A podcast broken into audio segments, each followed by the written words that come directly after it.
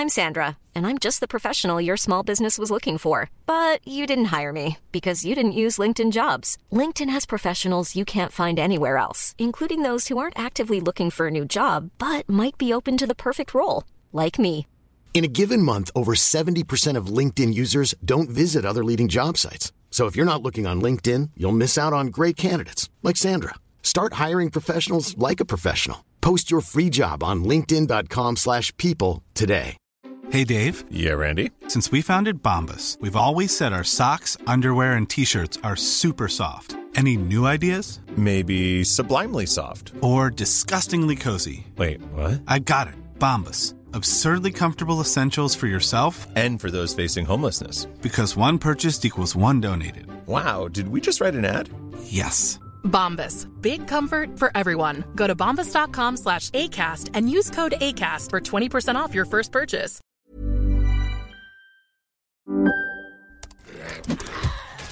Wait, are you gaming? On a Chromebook? Yep. It's got a high res 120Hz display, plus this killer RGB keyboard. And I can access thousands of games anytime, anywhere. Stop playing. What? Get out of here. Huh? Yeah, I want you to stop playing and get out of here so I can game on that Chromebook. Got it. Discover the ultimate cloud gaming machine, a new kind of Chromebook.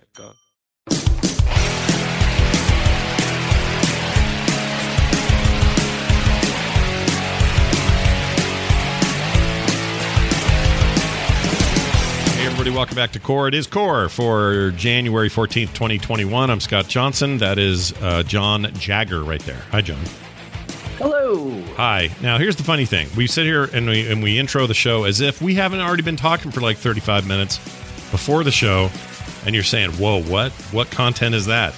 You could find out for yourselves if you become a patron at patreon.com slash core show, because over there, we put up tons of extra content as part of our weekly endeavor here. So, do you want bonus content? Do you want the other rewards that are available to you? Check it out. Patreon.com slash core show. We're going to dive into what we've been uh, seeing in the news this week before we talk about what we're playing. And I have a few surprises, so stay tuned. John, did you hear there was some big news this week? Uh, not a lot of news, but big news. The nerd Venn diagram. Uh, if you hang out somewhere in the middle of things, you were a very happy person this week. I agree. So let's start with the first one. Um, this I didn't see this coming. I had no idea this was happening. Uh, then for, in the first news I heard about it was, oh, there's some stuff leaking or or uh, getting thrown around the internet. Saw some stuff on Twitter and Facebook saying that LucasArts was relaunching basically their gaming brand, and that surprised me because uh, they had uh, Disney, who now owns LucasArts or owns you know everything Star Wars related or whatever, um, shut down their own studios. Like Disney Interactive was a thing for years. Uh, they had a huge office here with hundreds of employees. They were mainly working on that Infinity project they were doing, and they got closed down, all of it. Um, they basically said, "Look, we don't want to make games here at Disney anymore." Uh, and maintain these studios. Instead, we're going to partner with others, give them the IPs, and let them make games. And at the time, they made an exclusivity deal with Electronic Arts, um, EA. You know, EA Sports. It's in the game. You know the you know the company. Anyway, they had uh, mixed, um, a sort of a mixed relationship ended up happening there. We got a couple of really good games out of that, and we got some very controversial moments out of there uh, regarding microtransactions and loot chests and things like this. Uh, famously with Battlefront Two, uh, Battlefront One, Battlefront One and Two were were big successes, but uh, you know uh, they, we had to wait a while before we heard something else, and then we got the uh, uh, uh, what's it called, the redhead Jedi man. What's his name? again? What's that one again? Oh, Jedi Fallen Order. Jedi Fallen Order, which is uh, again EA um, with uh, Respawn as the developer, an amazing game. Everyone loves that game, but everything else kind of fair to Midland. A lot of mobile stuff happened uh, in those years uh, between now then and now, and now suddenly it's like, whoa, LucasArts, the studio behind such hits as Full Throttle and uh, I can't think of any other point and clicks, but all those old point and click adventures. Grim Fandango. There you go. Sam and Max, one and two, I believe. Uh, the, the original Secret of Monkey Island. Yes, all of those. Basically, the stuff that Telltale picked up the rope and ran with. Uh, those games, plus you know X Wing and Tie Fighter and all the rad games they used to make. So Yeah. Anyway, so I see this logo and I'm like, what the frick? They're doing this again, and that's exactly what they're doing now. Basically, this is what it comes down to. They didn't announce any strictly internal development but that basically they're they're like with this new banner we're going to revive a lot of stuff we're going to bring some things back we're also going to license some of those game projects to uh, be developed into television series and movies. There's a full throttle movie coming by the way which is weird but sure why not? Um, i wonder if that'll be animated. It just hit me that that would be cool if it was animated. I mean, if you ever want to go down an interesting rabbit hole, yeah. look at how the Pirates of the Caribbean movie has its roots as a Secret of Monkey Island movie. what? Is that tr- is that true i didn't know this Yes. It's a very snake eating its own tail sort of business of I, I think it was Spielberg wanted to make a movie based on the game. That didn't happen. Then this it, it just goes in a circle. It's a fun rabbit hole to go down, especially if you like the Monkey Island games. But the Pirates of the Caribbean movie has roots in the Secret of Well, the Monkey first movie is a damn good movie. The rest of the movies are excrement. They're not good. They're terrible. But that first movie is great. I love that first movie. Still to this I day, think, I'll watch I it. think the second one is not as bad. Second one's but okay, it's- but it's still not as good as the first one. it's made worse by the third. Oh, it's Oh, one yeah. of those rare cases where you're like, you know, if they stick this landing, the second one could be good. Yeah. But then they don't. And so you look at the second one as a bit of a waste because you're, you know, it's a bridge to a bad movie. bunch of chatter uh, uh, throwing out 1313 and whether that'll ever get made. This was the game that was announced right around the time Disney made their purchase of Star Wars and announced the EA thing, and a trailer was shown um, that looked pretty next generationy, which I guess then would have been this generation we just finished with. Anyway, 1313 looked cool. It was like underground, sort of you know the dark side of of Star Wars, the nitty gritty on the streets, sort of um, you know uh, scoundrel business, and it looked really cool. And then that got canceled, and there've been other canceled projects, and that all sucks. But now we know they're working on a new game, and they're not working with EA on this game. Although EA continues to be a partner to to do stuff, we don't know how much in the future, but they're you know still making games. But they are now partnering with Ubisoft, specifically the Division Two team, and they're making an open world Star Wars game. So we got to talk about what that means. I about Yeah, lost my. Because, Go ahead. well, I'm excited, but I will say the Division 1 and 2 is one of the only Ubisoft titles I have not ever played. You should try So- two sometime. Two is, a, I think, a very good one of those. I mean, it's a looter shooter, right? It's like Destiny, but it's really good for what for what it's meant to be. Like what they're trying to do with that thing. I think the Division Two is actually a pretty great uh, game. But but the the lineage of and that's the other thing with Ubisoft. They have employees that get passed all over the place, different projects. Like you might be on Assassin's Creed one day that launches. They're like, all right, we need somebody over here on the new whatever. And then you go work on that and it's a totally different game. But I think there's a lot of shared DNA when it comes to open world games and their philosophy toward those. Some want to just melt that down and say, well, that just means towers to climb and stuff on a map to finish. I understand. They're known for that. I get it. Far Cry did it. Assassin's Creed does it uh, to some degree. Immortals does it. Um, so I get it, right? They have a pattern, they have a structure, and they kind of stick to that structure. Uh, the division's very different, though, although still open worldy. But it's always it's also open world and event based. So um, while there are instances and uh, quote unquote dungeon type things that you'll phase into with with players to do, there's also a lot of open world stuff that just sort of pops off all the time, like a lot of events. Again, very Destiny like, Destiny 2 like. Um, so anyway, whether this see what I have a, a bigger question about is is this a third person game like the Division 2? Is this a first person game? Is this like what is this? What I hope it is is third person because I prefer those. Um, when it comes to a game where uh, it's all about skins and changing your dude up and uh, seeing the action, I, I'd I'd, pre- I'd really prefer it not be first person, but we'll see. Anyway, no details in that regard. We just know that it will be quote unquote an open world game set in the Star Wars universe. And to me, that just opens a million possibilities from a studio who knows how to make open world games, very popular, very high selling ones, and a direct working relationship with Disney LucasArts. Seems like this could lead to something awesome. But I think that will depend. This is where maybe things are controversial. This is going to depend on how much they learn from this EA period. And it's easy out there just to go, well, this is an EA problem. I disagree.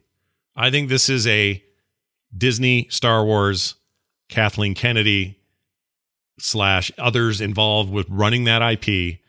It's a them problem. And it's an easy to understand why they have it problem though, because this is a this is a property and, a, and, a, and an intellectual property that has been around now for how long? Freaking forty something years.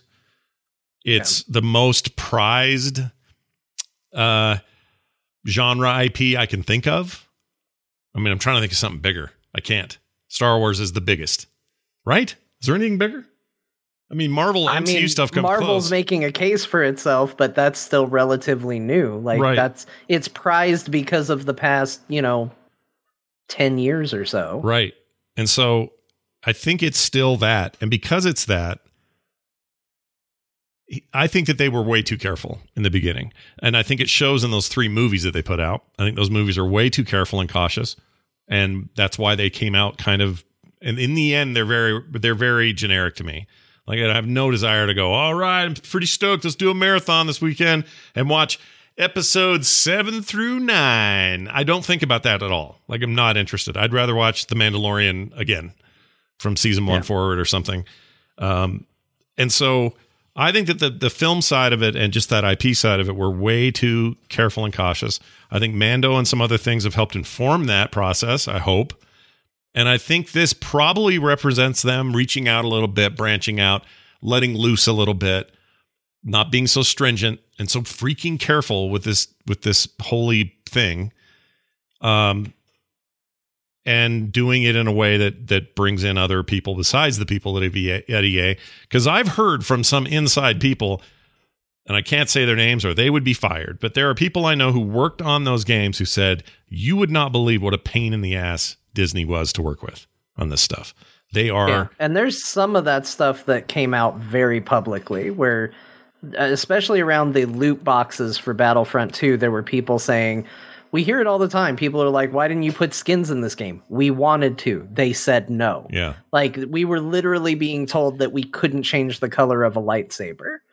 Like you know, so those are stories that have, you know, kind of leaked out through various news stories it sounds like Disney has an incredibly tight rein on that, even to the degree, and this was one that came out pretty common, they didn't like the idea of characters from different eras in the Star Wars movies being able to interact. Yeah. And that showed in the early product as well. It might still be that way uh, with a couple of exceptions, but you know, like you have to stick to the era. You can't have um, you know, you can't have Kylo Ren fighting the, uh, I guess the Emperor would actually make sense, but you can't have him fighting Jar Jar Binks, right? Whatever, right?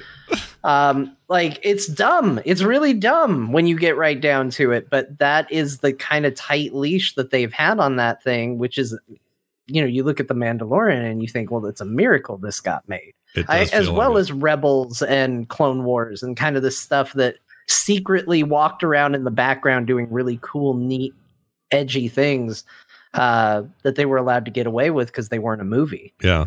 While your holy grail movie stuff was just so carefully controlled. And it felt it felt like it. We're audiences aren't dumb. We may not known explicitly, but you can feel this sense of like, oh, okay, well, that's all expected. like they're not really pushing anything, and and the kinds of fan services the movies did were careful fan service and very deliberate fan service. The Mando fan service, and there's a ton of it, feels earned. And I don't know why the difference is there, but that's the point. Is it feels like maybe they said, "Look, Favreau, have your have a little more rope. We're we're giving you a shot here. You've done great things for this studio. What can you do here?" And arguably the man who launched MCU with Iron Man 1 and who said I don't want to direct any more of these after two because that was them getting weird in two. You, there's a bunch of stories you can read about that. Um, they let him have his way. He got the right people around him, and I think he proved it. I think the I think two years of Mando is the reason we're maybe seeing this loosening up. I hope. So Yeah. hopefully that reflects in the other shows they're doing now and they're working on.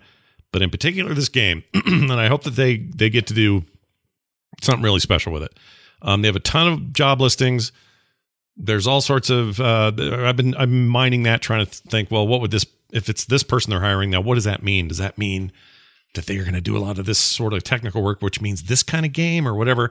So Right. it should be fun for you and I to kind of bounce around what we want. So what if you had your say and you're like, all right, an open world game that implies side quests, main story, you know, all that we know about open world games, everything from GTA to Assassin's Creed and everything in between. What do you want to see from this? I think this is a perfect kind of place to do your non Jedi kind of game. I think this is where you put in, like, you know, you call it Star Wars Bounty Hunters or something like that. There was already a Bounty Hunter game. But, uh, you know, you put a bunch of bounty hunters or smugglers or roguish types, you know, people with guns and blasters and gadgets, and you make a game like that and I think th- I think this is the time for something like that because it's rarely done. I think shows like The Mandalorian, uh, getting away from Jedi stuff, uh, for the most part, it's still there, obviously, but I I think doing that uh, has always been interesting. Republic Commando is one of my favorite Star Wars games ever made, and it's there's no Jedi in it. Right. Uh, so I think I think that's what I want to see. I don't want a open world lightsaber thing because I, I think it gets weird. As cool as it would be, now you've got weird rules of okay, well, what do you do when you're supposed to be this knight of peace and you're running around cutting people in half just in a village because yeah, they gave you a lightsaber in a video game, you know? Mhm. Um, I think this is maybe where you go for kind of that gritty, realistic uh, sci-fi Star Wars business. Right.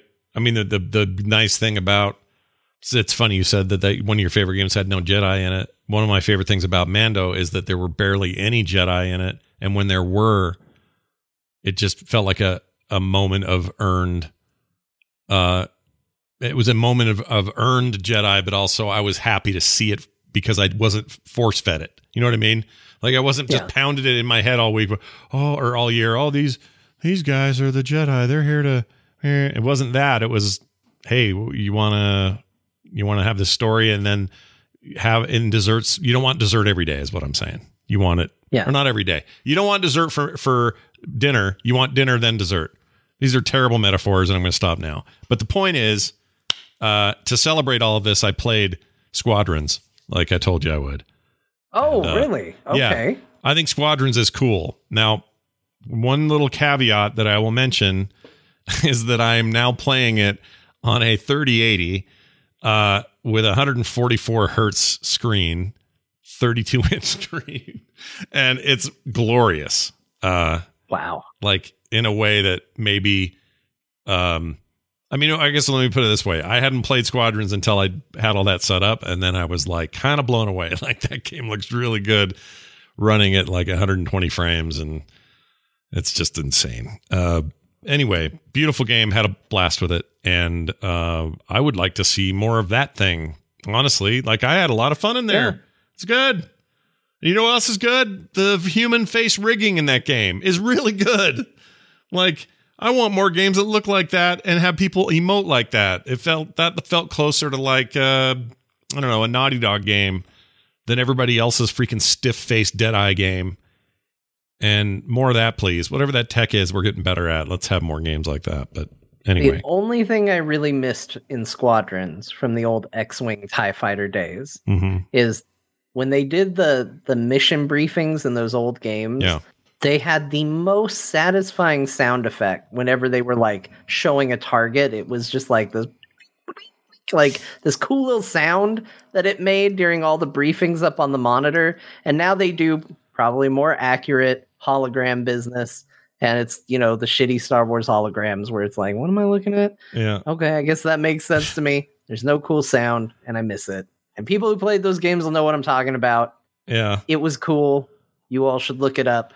It was a very satisfying old video game sound. I'm gonna see if I can find some of this here. There might be some. Yeah, do like a TIE fighter briefing or X Wing briefing and Let's see. I found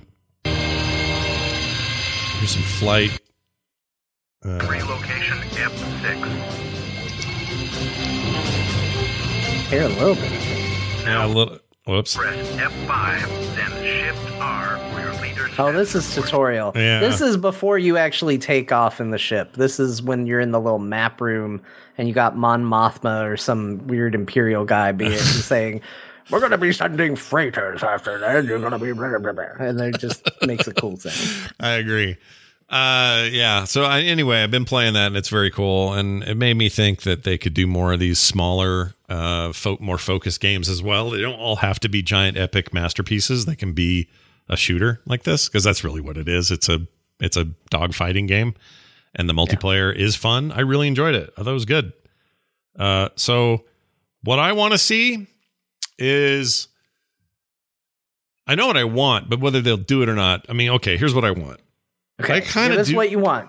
Okay, this is, Perfect game. This is what I want. I want it to. I want an open world that matches the look, the feel, the sound, the characterizations, all of that stuff, story, uh, writing, all that. I want that to match Star Wars. But what I functionally want is a lot like an Assassin's Creed or Mad Max, the first, the 2015 Mad Max open world game, which was very adherent to the to the Mad Max lore, but made an amazing open world game. Like I just want to do things in a world that match what that world should be, but I want tons of it. I'm a proponent of give me give me a map and have stuff popping everywhere, and I'll decide what I want to do in whatever order I want.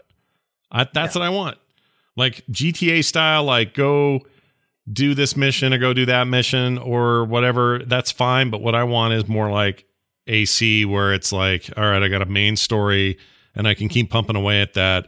But I just saw a dude who's lost his droid. I'm going to go help him find his droid and like side questy, tons of it, a, a map that I could bring up and go, oh man, look at all this stuff I can do. I can do all of it or none of it. I can stick to the main story or do all these things on the side. I'm a huge fan of that. I love it. Do you want single player? Do you want co-op? I want single what are you player. I don't care about co-op uh, or multiplayer at all. Actually, I just want single player. Yeah, See, I think I, I what I definitely want is a single player game because I know I'll play it. right.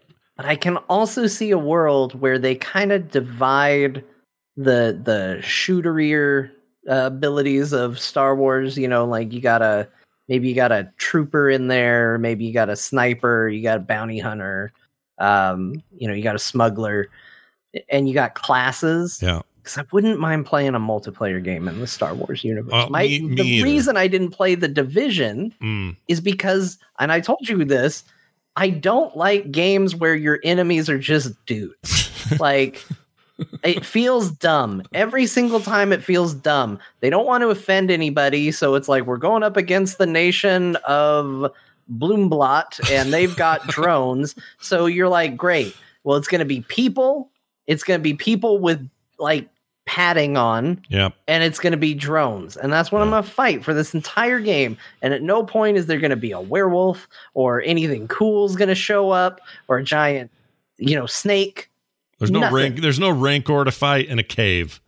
It's yes just but you know what you put it on an alien planet where there's some weird shit going on and i'm on board Yeah. because then you can put stormtroopers in there and you shoot them and it's one shot and their armor sucks so they die Yeah. but then you can have a big ATST, and I go, oh yeah, my blaster shouldn't kill that immediately in one hit. Yeah. Or, you know, or like you said, a Rancor. I don't look at that and go, this little hand blaster I have should more than enough handle this creature. I'll be fine. like it, it m- immediately makes that the combat encounters more interesting, and it puts me back in that mindset of I would want to go through this world with my friends and do cool things. In it. Yeah. Uh, so it gets rid of my one problem with the division, which is just I don't like fighting dudes. Yeah. You don't want to fight other AI men. you just want to. I understand. I, you know what? I totally. I'm, I'm with you. Like the progression. See, here's why I'm excited. I think because the progression and the minute to minute and the gameplay in that game in the Division Two or one for that matter, but two in particular, are really good. Like that, the the loop is good. It feels good. I like a third person shooter personally. There is co op. There is solo. There is a multiplayer mode that is just you killing other people if you feel like it and there's plenty of PvE and you know it's kind of an MMO in a weird way. Um that's this team. So this team apply that those skills to an open worldy game based in Star Wars and suddenly you have what you're asking for. Like you you even if you just like do a direct translation instead of just shooting dudes with extra armor on them you are shooting rancors and stormtroopers that are on top of banthas or whatever. Like, yeah, think of any Star Wars scenario you can, and there and there's that. Um, here's the other thing I hope for. I hope they adhere or or focus on the ground war of of Star Wars. I don't care to be in space much. Like we can fly. I want to go to other planets and stuff. That that I'd like. Like let's go to lots of planets, but I don't need space stuff so much.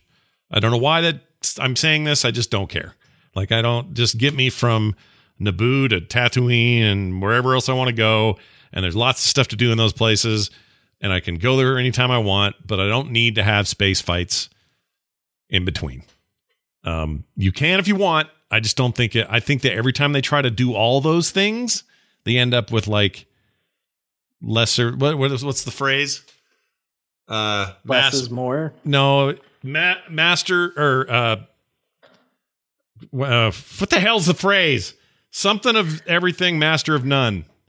Jack of all trades, is that it? Yeah, jack of all trades, master of none. Yeah, that's, that's what I'm thinking of. I don't want it. I don't want the thing to feel like a big watered down thing. It's like, well, this engine needs to be able to support both uh, freaking complex space fighting and on the ground freaking in- interaction with character to character or whatever. That just doesn't work out the way that people always think it's gonna. So, for whatever reason, I just want to focus on put me in, you know, vehicle wise, let's have speeders and walkers and all the cool stuff that we do in a Star Wars game. But I don't necessarily need to have, you know, interstellar freaking spaceship bullshit. No, don't try to do a full thing. Like if you have a fun idea, emphasis on fun, throw it in there as a, you know, a moment for the game. Like I think of Knights of the Old Republic and they weren't the best sections. Like nobody is like, man, Knights of the Old Republic, I could do about 30 hours of swoop bike racing. That was just a blast. but it wasn't awful that it was in there. And I think there was sections where you would be on like a space turret because it's like, ah, it's Star Wars, you yeah. know. We're we're flying in a ship. You got to shoot something with a turret. Yeah. Like it's fine as a little interstitial, but don't try to do everything. Yep. You don't have to be everything. Yep. But I will say um, my favorite thing in Assassin's Creed Black Flag and Odyssey specifically is, and it's such a weird thing. Maybe I was a sailor in another life. I don't know. But there's something about the feeling of getting on a boat yeah. and just sailing off to your next destination. And like you show up on an island and you're like, I'm here to solve all your problems. And you go, Oh, you got too many problems. I'm going to just sail away and off I go to some other place. Like those games actually got me really excited about traveling from point A to point B. I yeah. never did fast travel. Yeah. I always sailed there. And if a Star Wars game could get me excited in the same way, not that I have to experience light speed and all of that, but get make it feel cool to go from planet to planet. I think that would be really neat. Yeah, too. I agree with that. I don't just want to teleport or load screen.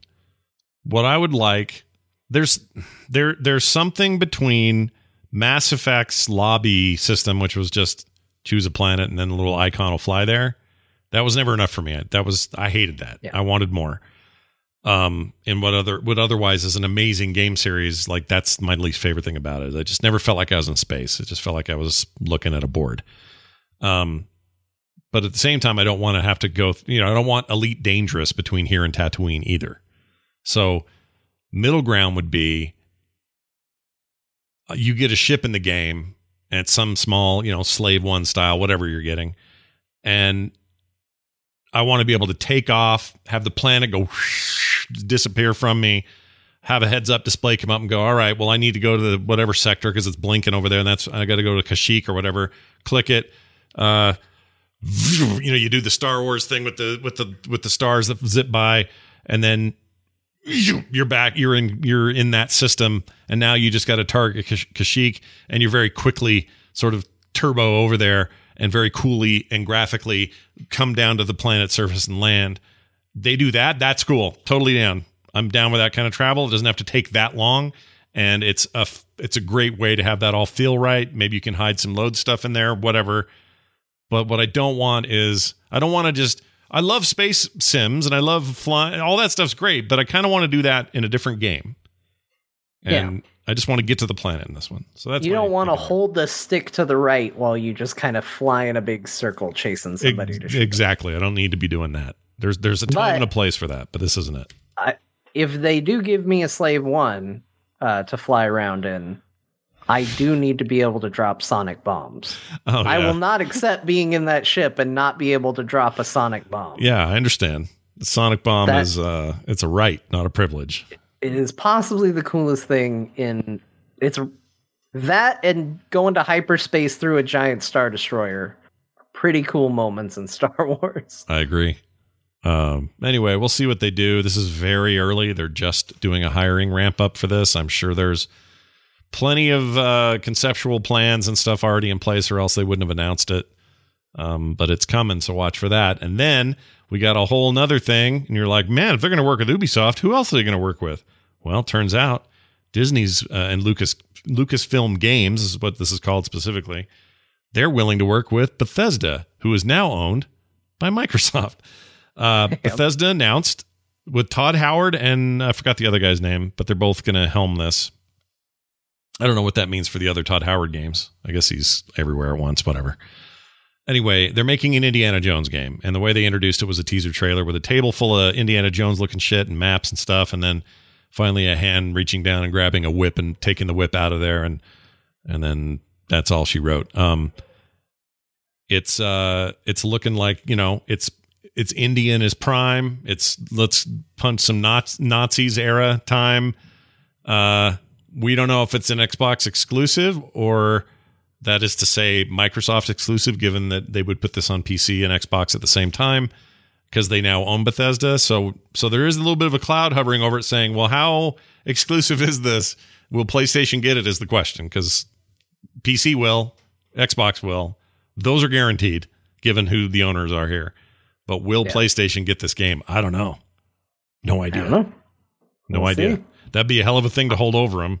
And I would bet Disney would prefer every pl- every platform to get it. Wouldn't you think? I'd think so.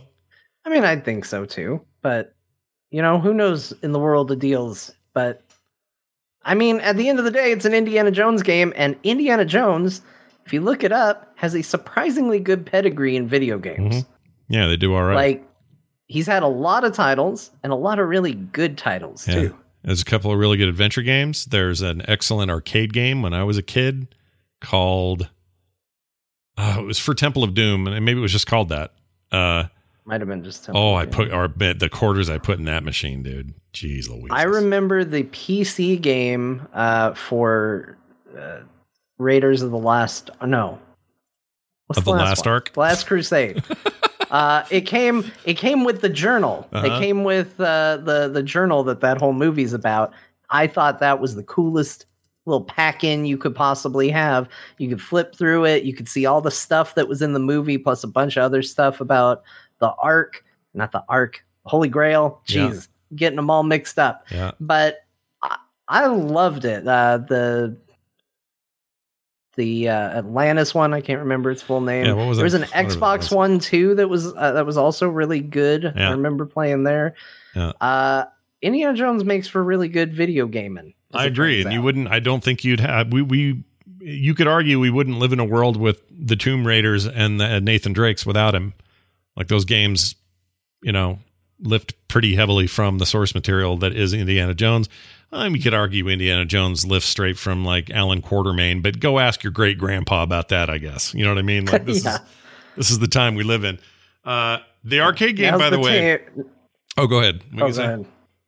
I was just gonna say now's the time to get outraged that Allan Quatermain's getting ripped off. A really prevalent fight to have. Yeah, it's really 2021. Yeah, it's the time we want. We really need to get that one solved. But um, so the 85 was the year this arcade came out, or arcade game. It was called Indiana Jones and the Temple of Doom, uh, just like the movie. And I'm going to play a little bit it's just so I can have some nostalgia here because this is going to freak me out. I put so many quarters in this game. I found a long play here. Oh, even that sound. I think they had the guy going, Kalima. Kali Ma. Shakti. Welcome. Oh, here we go. Soon, Kali Ma will rule the world. Oh my gosh, dude. Wow. You have no idea how much I love this. I was so into it. This doesn't look good now. Erm.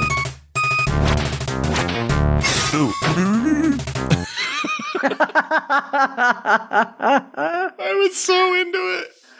Oh, oh, that's oh my giving gosh, me I did feels. play this. I didn't realize it until I looked at it. I played that. Yeah, it's I real totally good. did. And it had like quests in it and stuff. It was like free the the the captives. Oh, there it is right there. Free the captives to delay Malo Malo Malaram and and then you'd fight him and he'd do the same thing where he he'd they had these horribly digitized voice samples from the movie and oh gosh dang it it was good. Anyway, uh yeah, long line of good games. They could I mean, the question has always been, man, while, while Nathan Drake's and the Nathan Drake's and the Lara Crofts of the world keep taking all the thunder of your freaking treasure hunting, you know, uh, swashbuckler style, whatever. Is there room for an Indiana Jones game? Could it actually happen? And I think maybe now's the time. Maybe it's a good time Yeah. for this because uh, there's Well- no Nathan Drake's going on. It's MachineGames doing it, and they do your uh, Wolfenstein games, uh, which are let's just call it what it is, batshit crazy Yeah. in a really fulfilling way. And Yeah. I think that they could do some really cool things with uh, Indiana Jones. I mean, I don't obviously I don't want him to go that far. I don't want Indy getting his head ripped off and sewn Right. on a different body and you know like some truly bizarre things, but like they're willing to go some crazy cool places and I I I am curious if it's going to be a first person game or not. Well, see that's I don't really picture Indiana Jones as a shooter. Yeah, I don't either. Like first person whipper, what the hell is that? And his gun use is limited. You know, he shoots he shoots sword guys t- as a joke. He doesn't really shoot a gun very often. Um so I don't know. It- to me it seems more like a third person a- uh, thing you might want to do. You can still make it actiony. It is that's the one thing that threw me a little bit was the developer. Not that they're not capable and and this is one of the problems when you find out who a dev is like like uh division 2 or these guys your mind immediately says oh well i know their previous game so therefore this new thing must be something like that and that's not necessarily true a good example of that is um uh you know coming off the heels of titanfall uh 1 and 2 and then um apex legends and then the star wars redhead guy game. Those are they, it felt like oh man well all i do is shooters so we're screwed. This star wars game is going to be a, not screwed but we're, this is going to be a shooter. It'll be first person. And it wasn't. And it was nothing like a shooter really.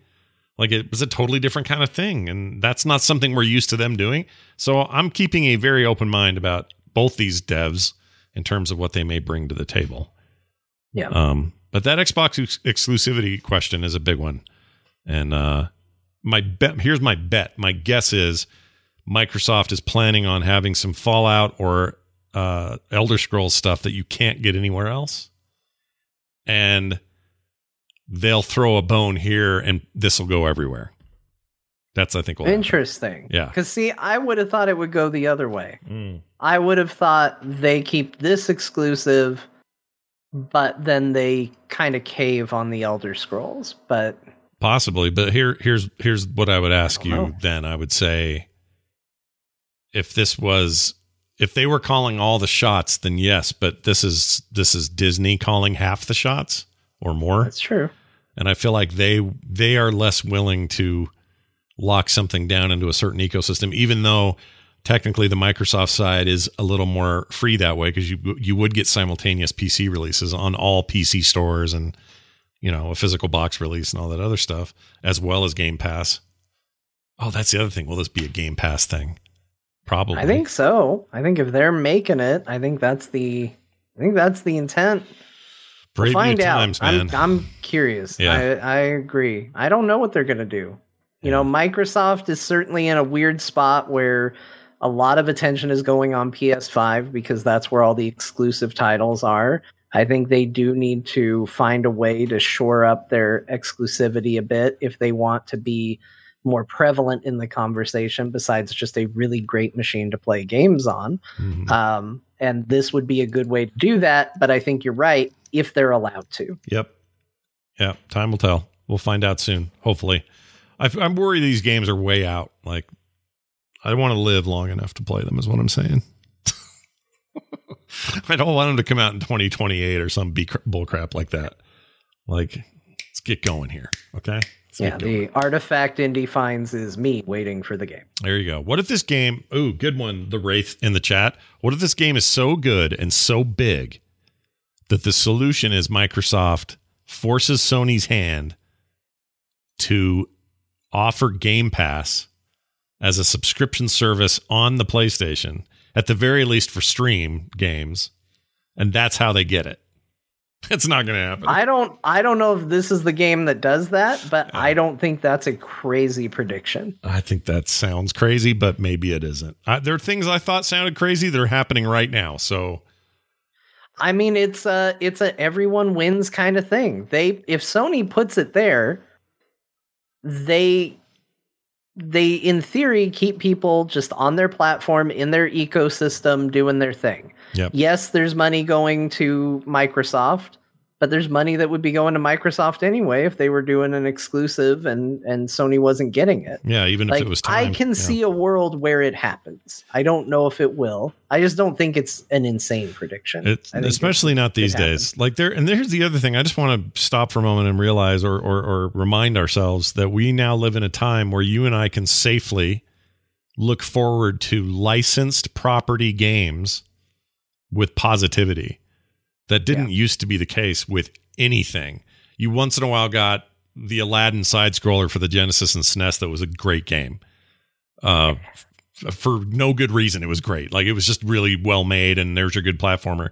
But 99% of the time, from the 8 and 16 bit era all the way up through early 360 PS3 zone, licensed property games, games based on movies, TV, other properties like that, sucked by default. They just were shovelware garbage poop.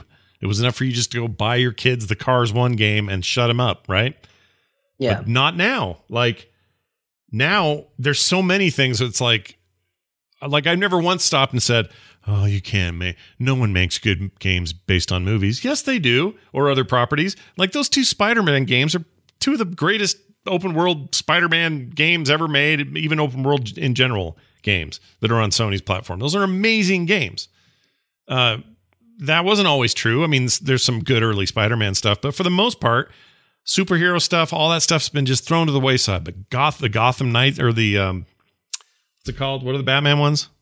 The Arkham Arkham Knight. That's Arkham it. Knight, Arkham Asylum. Yeah, the Arkham games are again proof that you can do it right if you just give it to the right people and do the right thing and invest the right money. So I, just mean, like Batman the word. changed the world. Yeah. like almost any video game that has a fighting system uses Batman, or at least pays homage to it in some form right now. Yeah. Oh, that's true. I was talking about the Mad Max game earlier and that fighting system on the ground where you fight individual war boys and stuff. It's totally, totally pulled from that. and it's fine with me. it works. It's like a really good fighting system. But um anyway, I guess what I'm saying is we don't have to, I don't feel like I have to worry that much about this. Like maybe it'll be bad, but they just don't do that anymore. Like the studios take it really seriously, and for them to put out a game that is like straight up just bad is not. You're not going to see that. Those Battlefront games, like Battlefront Two, especially in the shape it's in now, it's that's a great multiplayer shooter. It's very fun, um, really well made game. But when it launched, the controversy wasn't whether the game was good. The controversy was loot boxes and microtransactions. Yeah. Um, but the game was good, and business decisions aside, I don't think they they we're never going to see just an outright flop from from a Star Wars game or from this Indiana Jones game or anything associated with Disney. Now they may get too careful with it again. That's a different issue, but we're not going to see shovelware garbage. And I like living in a time where I can my fandoms can be properly represented in gaming compared to how they used to be because it used to be Yeah. just abysmal, man. it's true. I've They been playing really games long enough. It's like we're That Aladdin game though was quality. It It's one of was the first video games I ever beat. Oh, really? That's great. I, I beat it as well. I played it on Genesis. That was back in my I was fiercely Genesis fan back then. Me And- too. Beat were you? on the Sega Genesis. Yep. I was a huge fan of that version. Played it, beat it. Um, the the I almost said Donkey Kong. The um, what's it called? Lion King game was also good. It was, but it had that can't wait to be king level with the monkeys, and that was a nightmare. Yeah, I forgot about that. That was pretty bad. You gotta roar at the right monkeys, and then they would throw you. yeah. Uh, but I did. I beat Lion King. I actually played Lion King on the Sega CD. I played the Sega CD version. Oh, that had good sound on it. Yeah. That's that's how you knew you had a Sega CD game, is it was exactly the same looking, but Yep. had a really good sound and maybe some really bad intro video that you couldn't get any other way. Oh yeah, some really cool cutscenes. There's a, I think it's Spider-Man versus the Kingpin. I think I sent you the video one time Yep. of a full playthrough and just said, "Go crazy" because the cutscenes in this thing are really good. Yep. Uh, and it's the same deal. It's the exact same game as Genesis, but it has really awful cutscenes with full dialogue and all of that. Yeah. Uh, awful in a really great way. Yeah. I miss that era. Spider was Man's never looked or sounded better than that. it's such a experimental time. Uh, like the Sega CD will go down to me as one of the one of the great leaps forward. Not because how do I explain this? Like they they need it needed to happen. Somebody needed to make a stepping stone in that tech range, and they did it. And it and it didn't do much to move, move the needle or solidify Sega's permanence as a console manufacturer, but it did these things that nobody was doing yet. I still hats off to it, man. I loved it. It was bad, but I loved it. It was great. NHL 94, greatest hockey game ever made. Guess what's better? NHL 94 on Sega CD because the crowd's going and you can hear their "Er, er, er, er, er, er," and it's not some 16-bit shit processor doing it. It's freaking CD quality audio, and I loved it.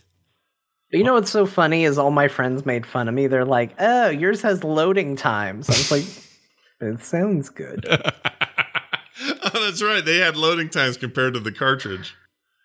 Yeah, th- that wasn't a great feature, but you know, whatever. We took what we had.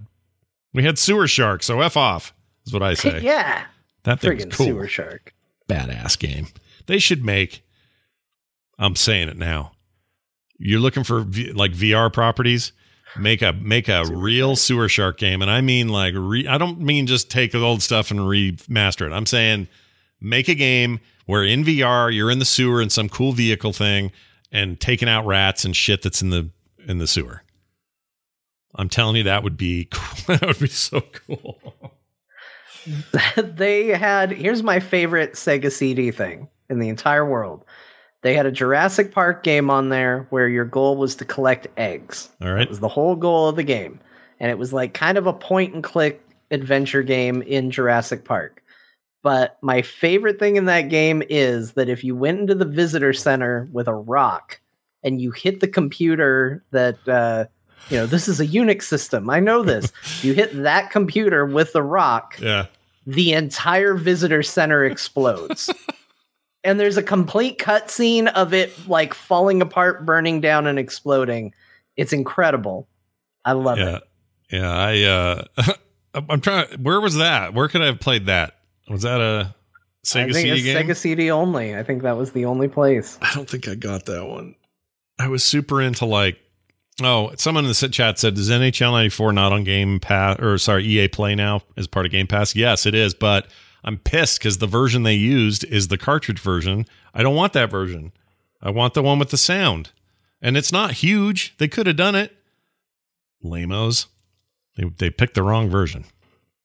Anyway, uh, small couple notes. If you were hearing us talk about Battlefront 2, going, oh, I really wish I'd have picked that up. Good news, everyone. It's available for free on Epic right now for this week. It's their uh, free game of the week. So if you want to get that on PC, it is absolutely free today. If you have Game Pass Ultimate on console, you'll be playing that there for free already. Or when EA Play hits the PC version of uh, Ultimate, it'll be there also. So watch for that.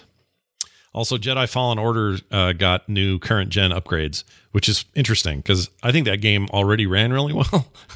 yeah, it looked great. It looked amazing. I, uh, so I didn't think they were going to do anything with it, but that's really cool. They they did that. They upped its graphics for free. For free.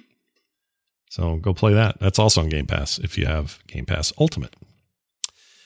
All right, John. Let's uh let's now. That's it. I mean, that's it.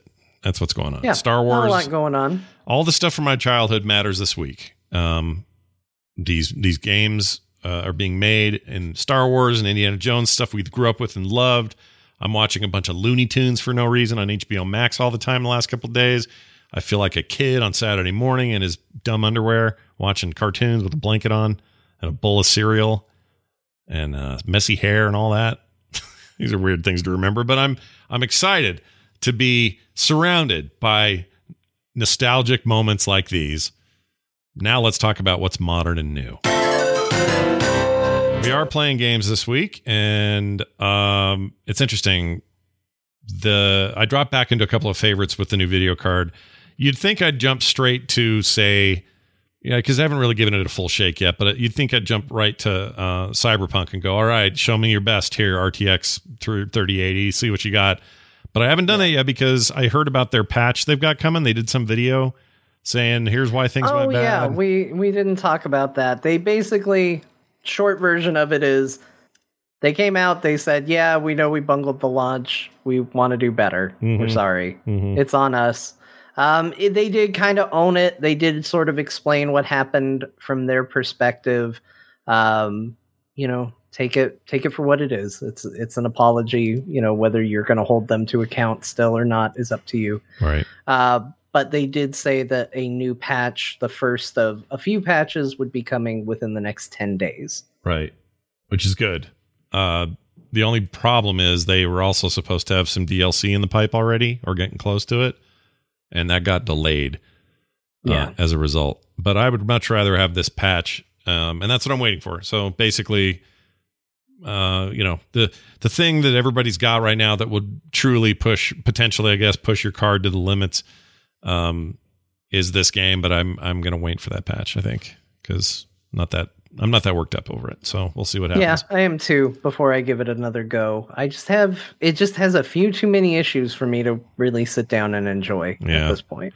But I do look forward to that day and starting a new character and just going to town on it. And I'll be out of the hype bubble and the fallout and all the stuff. It'll just be like any one of these controversial launches. I can settle in on my own terms and just not think about everybody else. And we'll see how it looks then. So instead, I played a whole bunch of a couple of other games.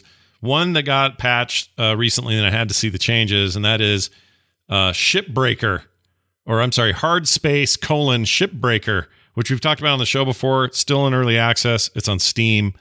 Um, an already beautiful game runs even better now on this card, and uh, they keep adding stuff. They're, I think they're getting close to launch. It smells like it to me. I know their roadmap still has some stuff, but the, it just feels really good right now.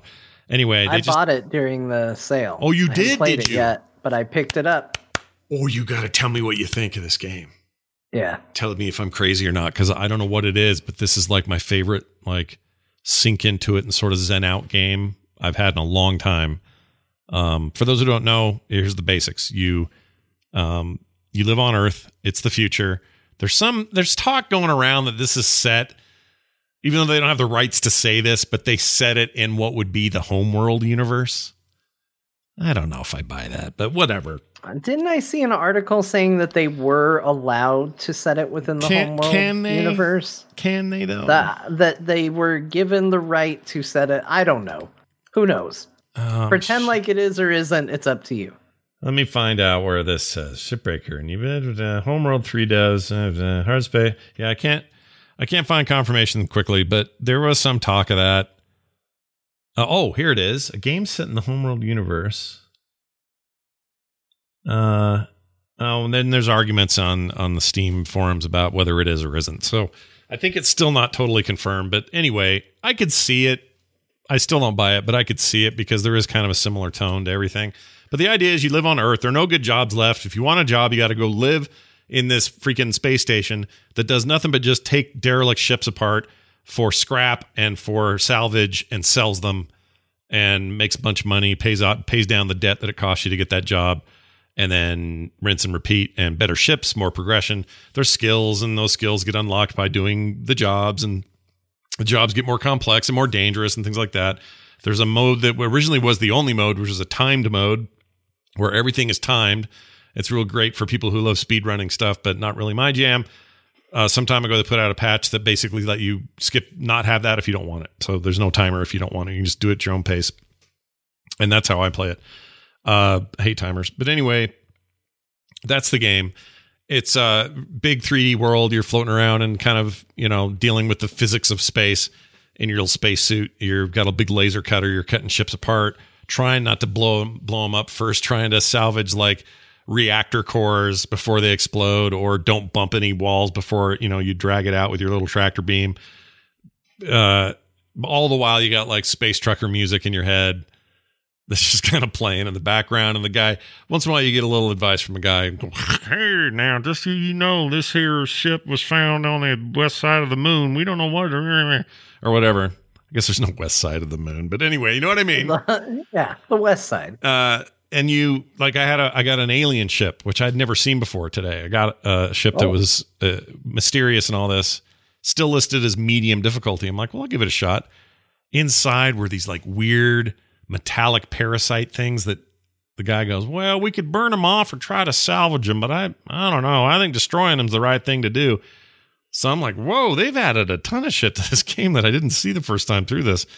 Um, that's some, so that's some of it. And that was all very mysterious and weird. I got a lot of weird sounds in that ship and alien stuff. I ended up almost dying though, so it's kind of bad. But anyway, now they've got these big freaking freighter monster ships with like containers you know, like containers that you'd see on a container ship that would yeah. then fit on trucks and be driven around. Ships are just covered in like shipping containers and like they're way huge and long, big, big freightery things. And there's now, um, uh, um, what do you call them? That uh, demolition mine things that you attach to the larger stuff that you can't cut with the laser. And you know, position it just right so it doesn't rupture anything, and then back up, and you can set off like five of them at once, and they'll blow off these nacelles. And you can save the nacelles, and then throw the scrap into the burner. And anyway, it's a very cool game, and I already loved it. I think this update's really rad, so I played a ton of that. If you're sitting around going, "Is Ship Shipbreaker worth the money?" It absolutely freaking is. It's so cool. I love it. Now, um, yeah. I know that they might be tied to a universe, and maybe as a result, they don't want to mess with the lore. Yeah. But you know what would be really cool is if they uh, licensed, if property is licensed, they're licensed to them, and you could break down X Wings or the Starship Enterprise or, you know, something crazy. Like, it'd be neat. really cool. Yeah. It'd be really cool. Yeah. Uh, you know, you get a couple games like that, like uh, that Viscera cleanup crew where they got the rights to, you know, you, you're going to go clean up the murder house from Halloween or you know something like that. Uh, if it, if people did that and they brought in famous ships and stuff like that, I think that could be really neat. Too. Yeah, it's pretty. It's a pretty cool concept. I don't. Maybe this is. Um, I haven't checked. Maybe it supports mods. Maybe through the Steam. What's it called? Steam Workhouse. Steam Maker Workshop. Workshop. That's the word. Uh, maybe this supports that. Maybe somebody made a Battlestar Galactica that you could take apart, although they'd have to shrink it because because the station's not that big. But but yeah, like like that's possible. Sure, why not? Um, I'm just just continually impressed with it. It's it's just my jam. And some people have asked, is it just taking apart ships and that's it? I'm like, no. There's like a huge progression element here. Like you're trying to rank up in your um, your salvager uh, licenses, which lets you take on bigger, more complex, more profitable ships, and you can choose to just stick to the quests. Basically, you get a quest every time you do a work work order. The work order is like ten things to do, and once you've done those things, you can just get out of there, or you can scrap heap everything and try to salvage everything, get all the money you can. Um, there's a, a race mode that goes that's for it's basically like a, a weekly or I think it's a weekly where everybody gets the same ship and you go see how fast you can do it. And then there are leaderboards for how who who's winning that. So it's just like another way to play it. It's just a rad game, and I'm really into it. So I'm playing that, and I've it's never been so smooth. It runs beautifully. So there's that. I also started playing XCOM 2 War of the Chosen again. Uh, Have you played it before? The yeah. War of the oh, Chosen yeah. version? Oh yeah, never never this far in. Or uh, sorry, I've been this far in, but never finished. Like never really pushed my way through that entire campaign. Uh, I think I'm gonna this time though. It's so, good. It is good. It's really good. Like the I XCOM 3 needs to be a thing and it needs to be soon. Or you know what? The mechanics of those. Uh, is it? I th- are they called the Chosen? Like the big elite guys that show up every Yeah. now and then, where it's got like the Nemesis system from Lord of the Rings. Yep. Uh, that stuff is so good. yeah, it's really good. It's a hell of a thing. I I I mean, I don't know if three's even being worked on. There was apparently some job listing for 2K who where they said something to that effect that, you know, help us take the XCOM series to the next level. I don't know what that means. But it could mean a sequel. It could mean them trying to do a shooter again or whatever the crap that thing was that they did. I don't know, but I love I love that game anyway. I just always drop in and drop out too quick and move on to something else. Not because I, but right now, I mean, clearly the last couple of weeks would tell you from what I've been talking about on the show. I just want to play turn based strategy games right now. I'm just into it. Just want to play. I want to play. I want to take turns, and I want to shoot shit, and I want to do it with a turn instead of real. I don't want to do real time anything right now. Yeah. I just don't, unless it's a ship I'm taking apart, and then maybe I do. Can't do that in turns. anyway, XCOM 2 is amazing. Uh, then, oh, I stopped playing Immortals only temporarily because it's a long story, but the room where my TV and Xbox Series X is is currently occupado because my son is got a job offer in Minnesota and is moving there on the 21st. He's driving out there. And because he's in the middle of trying to sell his or sell his lease for his apartment, he's not in that apartment and he's showing it every day or as often as he needs to and staying here every night. And so that room is just a mess and full of his shit and I can't I can't sit there and focus on my game until he's not here. And it's not that I'm not wishing him gone. I'm just I'm excited for the day when it's like, all right, well, the the living room's back. Where's my controller? And I can plop down and, and keep trucking through Immortals because right now I'm Let, I'm not. let me playing. ask you. Yeah. We talk about Fargo a lot. Yeah. How do you feel about the location now that uh, you've rewatched all of Fargo? Well, yesterday Kim goes, she goes, all right, here's the map he's working on because they have a whole travel plan, what hotels to stay in. They're going to be in Grand, Ra- uh, not Grand Rapids, uh, Rapid City for a bit and some other places. Anyway, she goes, yeah, right here's where they'll stop in Sioux Falls. And I went, He can't stop in Sioux Falls. Don't go there. Did you hear about the massacre in Sioux Falls? There was a massacre in Sioux Falls. Yeah, Aliens showed up there. There were aliens, and there was uh, Hanzee went crazy, he killed all these people. He was real bad. Uh, and and Kim goes, knock it off, because she just saw that season with me, so she knows. But yeah, like I can't help but think about it because you know I love Fargo, so whatever. Anyway, uh, yeah, so I'll get back to that, and then I started today. I cracked open CrossCode, uh, which showed up on Game Pass. I think a while ago. I just forgot it was there. So this is like a 16-bit looking uh, dual stick.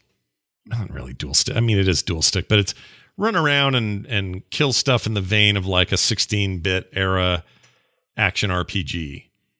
yeah. Um, and it's the world itself is supposed to be an MMO, but you're not playing it like an MMO at all. You're just sort of it's got the trappings of it on the outside of it, but really it's like you're infiltrating a real world thing. It's it's got a little bit of play Ready Player One kind of vibe to it, sort of, but not really. Anyway, uh, I just started playing that today. It's that's pretty great. That game, that game's cool, and I'm only I don't know a little way. I'm I'm I'm an, in enough to know that I really like these dungeons. I like the the uh, puzzle elements and the phys- and the uh, a lot of the puzzles have to do with you understanding like trajectories of bullets so that I can flip certain switches and stuff like that.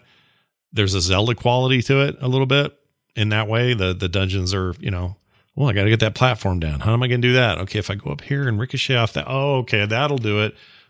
Here comes the platform. Now I'm to the next zone. It's like that sort of stuff in the in the dungeons, and then the overworld is sort of this weird fake MMO where you're sort of learning what your place is in there and stuff. Um, it seems neat so far, so I'm going to keep at it. I almost got it on Switch, but someone told me that it's got some frame rate issues there and that you're better off playing it on PC. And then I noticed it was on Game Pass, and I was like, well, that's what I'm going to do then. So nice. I'll keep messing with that. It's a weird thing to play on your 3080, but you know, that's just hey, whatever. You know, you're going to play all kinds of games. That's right. You're going to play everything. John, oh my gosh, you got Teardown. So did I. What do you think of Teardown? I, I like Teardown. Teardown's that game's cool. cool. Yeah, that game's cool. Uh, so yeah, I I wanted to play something new because I filled out what I played, and it was the same thing as what I played for like the past four weeks. Uh, so I was like, I gotta play something new. Uh, yeah. I got all these games. Let me play something new, and I I booted up Teardown, which is this game where you know you're given these objectives in a world that's a little Minecrafty. Everything's a little blocky, but it looks a lot nicer, uh, and everything is fully destructible. And you know you're given a sledgehammer you're given a, a spray can, so I immediately drew a dick on a wall. that's what you do. and uh, a yellow dick you know, too by default. Yeah, yellow dick. Yeah. yeah. Big old yellow dick on a wall because yep. that's what you got to do. Sure. Um, and I I really like it. It's a really cool game. Um, I haven't gotten too far into it. I've just done you know maybe five or six uh, missions in it. Uh, but I'm having a great time. The only thing that bums me out about Teardown is that uh, so my my wife's son came in and watched me play a little bit of it, and he is super into it. This game is 100% what he wants in a video game. Oh, I'll bet. Every, everything about the game is exactly what he wants. Big voxels um, and, and destructible environments and, and playground kind of uh, world to sort of just mess around in. It's it's it's a Minecraft kid's dream. This game a little bit. Yeah, but it won't work on his computer, and it doesn't. It's not on any consoles. Right. So. Uh, that's a bit of a bummer because immediately I was like, look, we got to get this game for this kid. You know, he's going to want to just sit there and play this all the time. And I get it's a small team and all that. It would be nice if everything could be ported, but it doesn't it doesn't exist on any of the new consoles or the old consoles. Uh, it's a PC only release so far.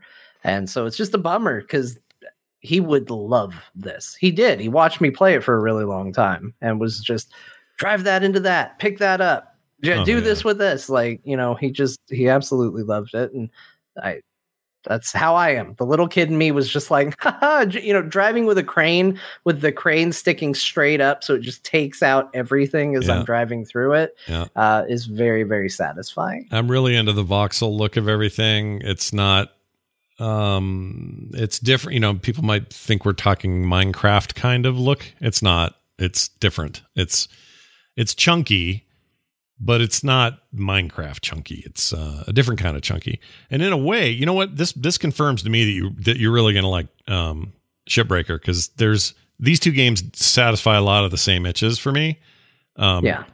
There's just sort of a puzzle to, all right, how am I going to do this? How am I going to destruct this wall without making it impossible for me to go up these stairs and then blow this pipe up without exploding it and killing me and everyone around here or setting off alarms or or whatever. There's a lot of that same kind of vibe uh, to both these games, and I am not surprised that you liked this. I'm, I'm, and I'm glad to hear you played it.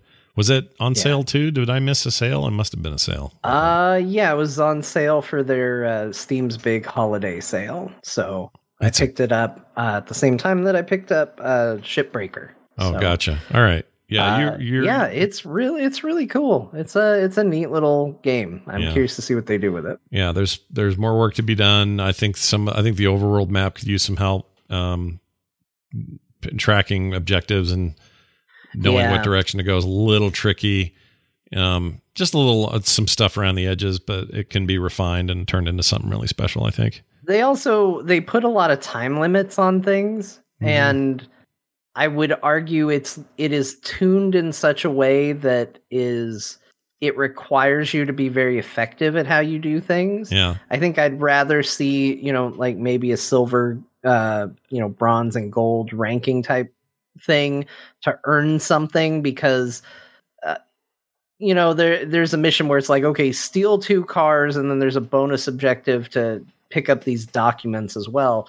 But there's an alarm on everything, and once you pick it up, you've only got like a minute to get out of there. Mhm. And so you have to do a lot of pre-planning on okay, well, I'm going to I won't set off the alarm if I bring this over to here. And it's a lot of busy work and it's kind of fun in a puzzle sense, but I also think that there would be fun to be found in that freedom of not having to worry or be stuck to just a 1 minute time limit. Yeah, So- the timer missions are my least favorite. I hate those. Um, Yeah. not interested. I like. I do like how the the the maps get reused. So you'll do the first run through it, and it's like a relatively simple thing, and their security's low or whatever. And the next time you go through it, there's locks on the gates now. It's like they they're reacting to what you did. Um, Yeah. and it's harder to get in there. And I like waking up and seeing your little voxel news TV telling you about the horrible crime that you committed during the night and gotten all the insurance money for or whatever. like there's some really cool stuff around the edges that if I think I think if they just keep pushing, I think it's this one dude. So when I say they, I think this guy um, keeps pushing, he can make something really special out of this game. The other thing I wanted to say about it um, is just how beautiful it is for a game that's made up of just a bunch of voxels. Like it's if you stand back, you don't know that you're looking at this simplified geometry. It's a like the lighting's ma- amazing. It's like weirdly beautiful in its weird way. I don't know. It's really cool. Yeah, absolutely. Yeah, it really you you get kind of taken aback by how good it looks. And then when you get up close to everything, that's when it becomes apparent that it's all made up of little cubes. Mhm. You go, "Oh, right, this is just a game of cubes." but from a distance, they uh it just looks like a good-looking game. Yeah. It's weird and very cool. I'm glad you played that one. I also there's something really satisfying about the fire extinguisher effect.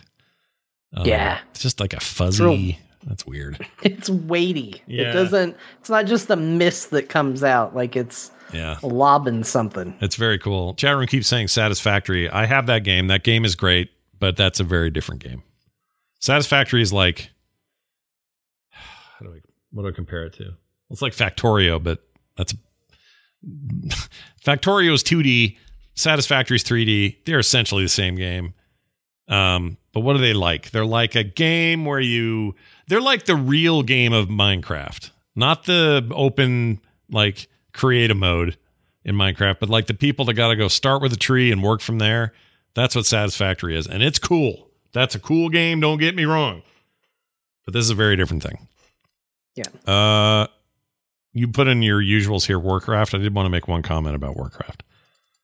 Uh, Okay, good. Because I think you're gonna, at least if I'm guessing off of your tweets, I also did this, and I'm going to agree with you. Yeah. So, well, I'll tell you the one thing I did. I played. Okay, so I went and I leveled Gerp because that felt like a crime that he wasn't leveled. I did that, got him to sixty. Uh, ran their alternate leveling thing that isn't the story. That was interesting.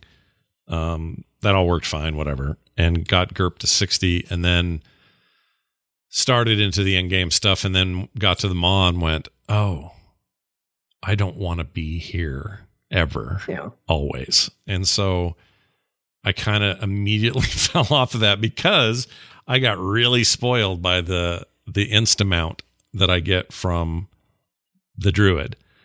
And I went back, I went back to the druid. Um my other problem right now is a fixable problem and it's not too horrible of a thing, but I think that Torghast is um not giving enough it's not giving me enough to spend all that time in there. Yeah. And I need to be able to you- save was- mid- are you talking about regular Torghast that actually rewards you with something, or the endless corridors, which is even longer and rewards you with nothing? I can't do that one because it's because of that. And and it's not even that so much as if I had 4 hours to sit there and not move and and hope that the servers don't let go or my connection doesn't blip or anything like that. If that game let me save in a run, I'd be talking very positively about that because I'll just do it when I have time.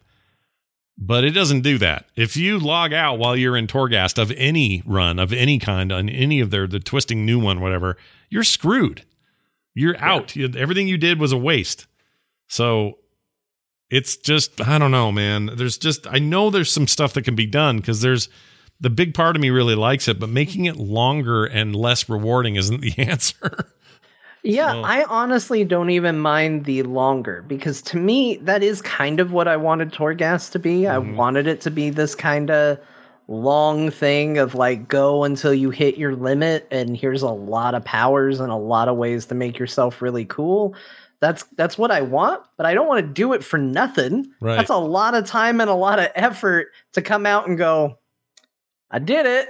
You know, it has rewards, but not that first layer didn't. I picked up a companion while I was in there that, you know, whatever. I have a new guy at my adventure table I can use. Whoop de doo. Sweet. Uh, but that's what I got for like two and a half hours of effort. Uh, and it wasn't easy. Uh, there were times where it got pretty challenging. Mhm. So I'm with you, Torghast. I I don't think what they have is necessarily bad. I just think they need to find a way to make it more rewarding. I there is not a thing in this game that asks more of you for less than Torghast. Well, in a Um, lot of ways, this is a game in its beginnings that that that pioneered uh, rewarding gameplay and a progression based game. Um, you know, a lot of people look at Call of Duty uh, Modern Warfare, the first one in 07 or whatever it was, and that was that was groundbreaking because it brought this kind of thinking into other games. But progression is Blizzard's middle name, so the fact that they can't find a the the right balance in here is weird to me. Like I don't know why this isn't a done deal. like why this isn't just like, oh, when I go in there, at least I come out with a ton of gold, or at least I come out of there with some potential upgrades to just some of my secondary gear, or at least something, or or even just more soul ash or something. But right now, Yeah. it just feels like I go in there, and if you're doing a really hard one and you die, well, you just you got nothing, and you spent two hours doing nothing, and that's Oh, it bad. was so much. And I got out of it when I finally finished it. I got out, and uh, our, our friend Tetsemi and raid leader said, Hey, you want to come raid with us? And I said, What are you guys raiding right now? And he's like, We're doing normal mode. Our first attempt on the first boss, we got him down to 7%. So we're, we're going to beat him. yeah. And I said, You know what? I, I want to. Yeah. I want to do the raid. I want to see it. But my hand hurts because I have just been doing Torghast for two and a half hours. Yeah. And it was demanding and it was grueling and I didn't get anything for it. Now I'm grumpy. Yeah. So I, I said no. I said I, I want to, but no.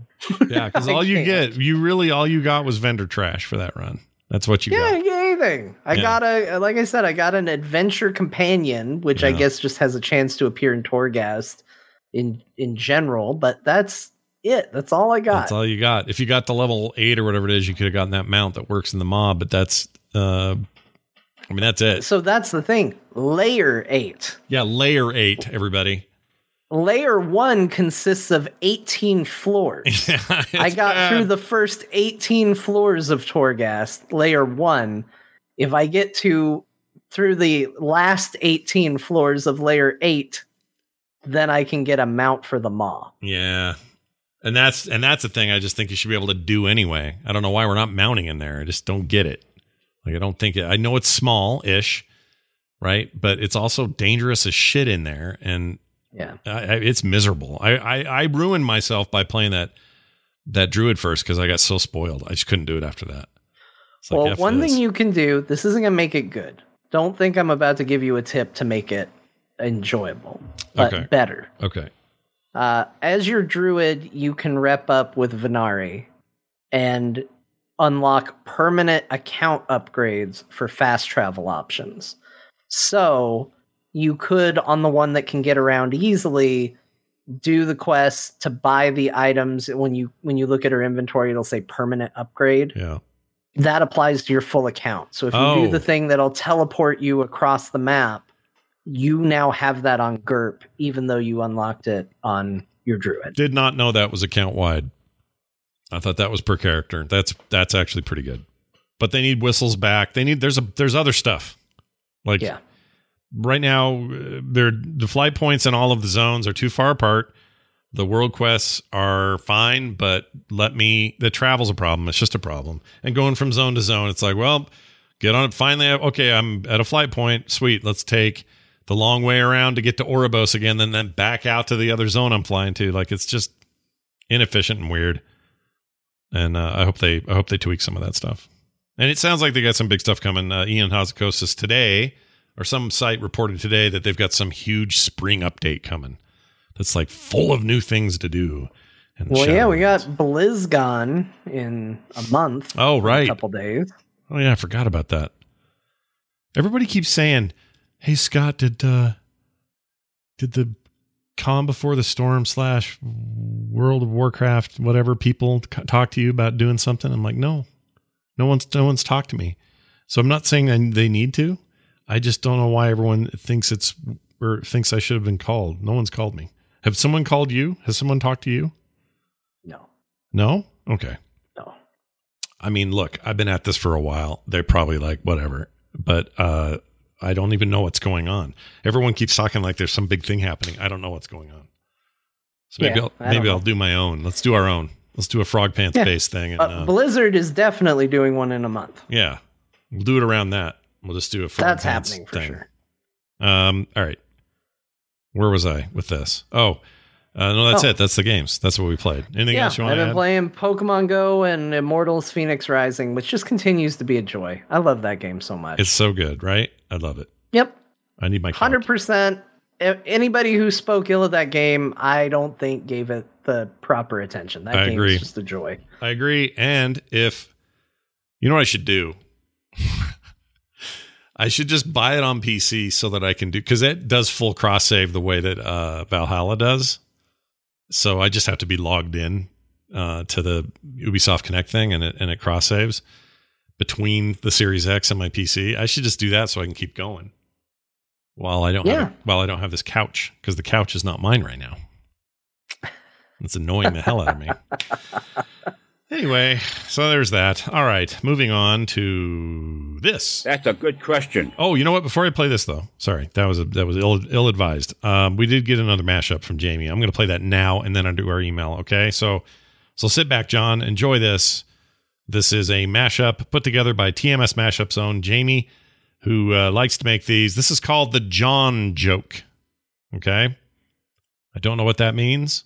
We're about to find out together. Do you have any guesses? I'm not known for making jokes, so this is I don't understand. Well, I don't either. I made one apparently, and this will be about it. This is his joke, everyone. Sit back and enjoy two minutes of the John joke. They can suckle at your ample teat. They sure can. Yep, love that term. Suckling at my ample teat.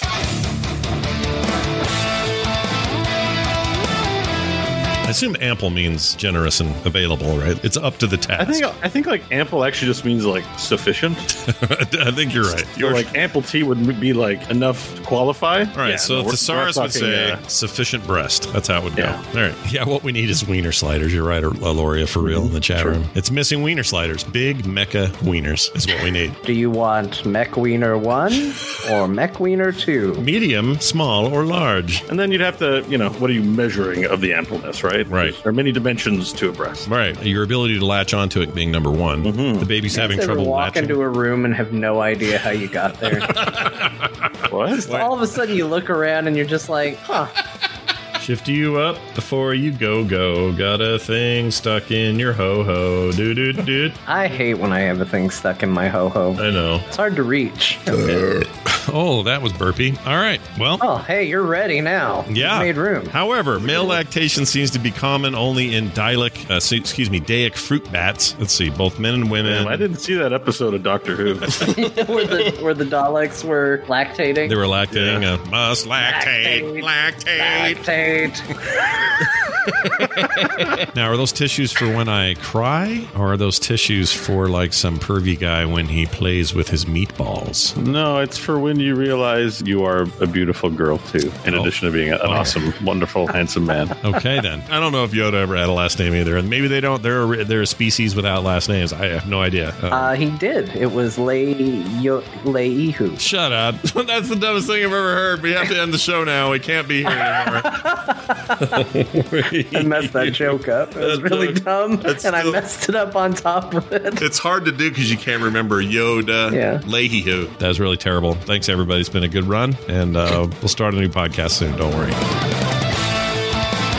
I don't know where the John joke part was. That the joke? That was must have been it. That you It didn't. It had something to do with Yoda Leihu. Okay, now now I Yeah. get it. Well I done, Jamie. I don't know. It's good stuff. He does great work. Uh, big thanks to him. What's amazing is through that entire thing, as I was hearing it, I was Yeah. sitting there going, "Oh, did I miss an episode?" Because I definitely wasn't a part of this conversation. And then I talk, Yeah. and I was, It's like you "Oh, were there, I was dude. there. I You there. commented on it." Yeah. That happens to me sometimes, especially with his mashups. I'll play a thing and go, I didn't say that. Or I don't remember him saying that. And then I'll reply to it in real time and I'll go, Oh, I guess I did say that. Like I don't I don't know where that stuff comes from. It's weird. Podcast long enough and you start saying shit you don't remember. That's how that goes. All right. Moving on to this. That's a good question. We got an email. This came to us from Nicola. Nicola, I guess, or Nicola. Nicola? I don't know. He says this Hey guys, first of all, I love your show and I hope Bo is doing well and can someday be back on the show. He almost was today, but he had an appointment tonight. So uh, we're, we're hopeful for next week as well. Anyway, he says, I really appreciate hearing someone talk about mental health in such a public forum. Every time somebody does, it makes it feel a little less taboo and makes others feel less afraid to talk about it and seek help. I agree. Uh, on to my question. With everything happening with the Cyberpunk release, you guys talked a lot about expectations we have of certain developers. For example, you always know Naughty Dog will release a polished game, but we shouldn't have been surprised that CD Projekt Red released something janky. So I'm wondering if you had spent 60 bucks on a game and the only thing you knew about it was the developer, which developer would you pick? For the sake of argument, let's take Nintendo out of the mix since I know how many of us uh, will buy most of their games sight unseen anyway. I think that's a good point. Uh, here's his answer, and then we'll answer it. He says, uh, There was a time I would have said Blizzard or Bethesda, but they both had a lot of issues lately, and I don't have that much trust that much trust anymore, and I'm more nervous than excited for games like Starfinder, Elder Scrolls 6, or Diablo 4. I think I need to go with Supergiant. They're not a big AAA dev- developer, uh, but everything they put out is polished, unique, and fun. I really hope they put out something with a bigger scope next. An action RPG from them would be amazing. Nicola. Well, I mean, I actually agree with him on that last paragraph. Yeah, Um, Blizzard took the best answer for themselves. They were like, "You got an easy answer, and we're going to deny you." That's exactly right. The thing is, Blizzard still, when they launch a game, it's usually pretty done. Uh, their issues these days are a little more around the edges of like, what are they anymore? Who's in charge? The creative vision has shifted. Um, do they have it in them to make you know mega blockbuster perfect games anymore? Like those kinds of questions. But you know, I still can't name a Blizzard game that came out that was broken. Like they don't do that. Um, yeah. Bethesda, on the other hand, especially the last couple years, plenty of problems. Uh, that 76 game, Fallout 76, is legitimately like uh, people like that game. They are like, that is a Fallout game now, and it is great. People should be playing that game. Why aren't you playing that game? But first impressions matter, and that was a rough deal out of the chute. So they're a good example of somebody who maybe, you know, needs to earn some of that trust back. But as far as like anyone else that he didn't mention, oh geez, uh probably Klei Entertainment or Clee, That's however a you good say it. one. Yeah. They Yeah. never make crap. Again, they're small, but they're not, you know, that small. Um I've got a weird one. It's not gonna set the world on fire, but uh, Firaxis Games. Oh, I would yeah. feel confident if you just said, "John, next Firaxis Games project, are you gonna buy it?" I'd say, "Yeah, probably." Yeah, that's a good point. We're talking about You're gonna get either a Civilization or you're gonna get an XCOM. Yeah. I think that that's a good one. That's a good one. But are we I feel like we're maybe running out of these examples. Like there used to be more. It used to be like if we lost something in the patchable world uh, back in the day when you had to put out a a game on a on a console, you had to make a cartridge, and they burned a million of them, and there was nothing you could do about a bug, and and so you wor- you worked extra hard to make sure those bugs weren't there, and the games were less complex. And I'm not saying I'd rather live in a time where we don't have patches, but maybe we lost a little something there. I don't know. I don't know. I think about that sometimes. But um, yeah, if I if I had to pick anyone else, it would be like uh, who who always makes stuff where I just like I mean, I think you could still even say this is going to get some heat, but I think you could still say Blizzard. I think there's still companies you could say. Now, you might not get their best work. Uh, certainly, I think Warcraft 3 Remastered, which the chat is pointing out, yeah, if I got Warcraft 3 Remastered from my mystery game, I'd be pissed. I returned that game. That game was garbage. it was bad. Uh, and I'm not excited about Diablo Immortal, but by all accounts, that game's seeming to be pretty good. Yeah. Uh, but uh, you know, and and chat's even saying Firaxis had some clunkers. Yeah, but I would feel confident that whatever I got, I would have a good time. I may it may not set the world on fire. Uh, I think Naughty Dog is another one. I like almost every game Naughty Dog has ever made. I might actually like every game Naughty Dog has ever made. So uh, I think they're out there. I think a lot of times, though, we think, well, it's got to be the game that's just going to set the world on fire. And, you know, I think there's plenty of game companies out there that put out consistently good to great video games. Yeah. Um, and that maybe don't get a ton of attention for it. I I actually feel that way about Supergiant. I've loved every single one of their games, but Hades and Bastion are the only two that I played all the way through Hmm. uh, extremely heavily. So, you know, I I think there's a few out there. Do you ever play? But I think uh, as these companies get bigger too, I think they make decisions that put them in situations where that's not as easy to do.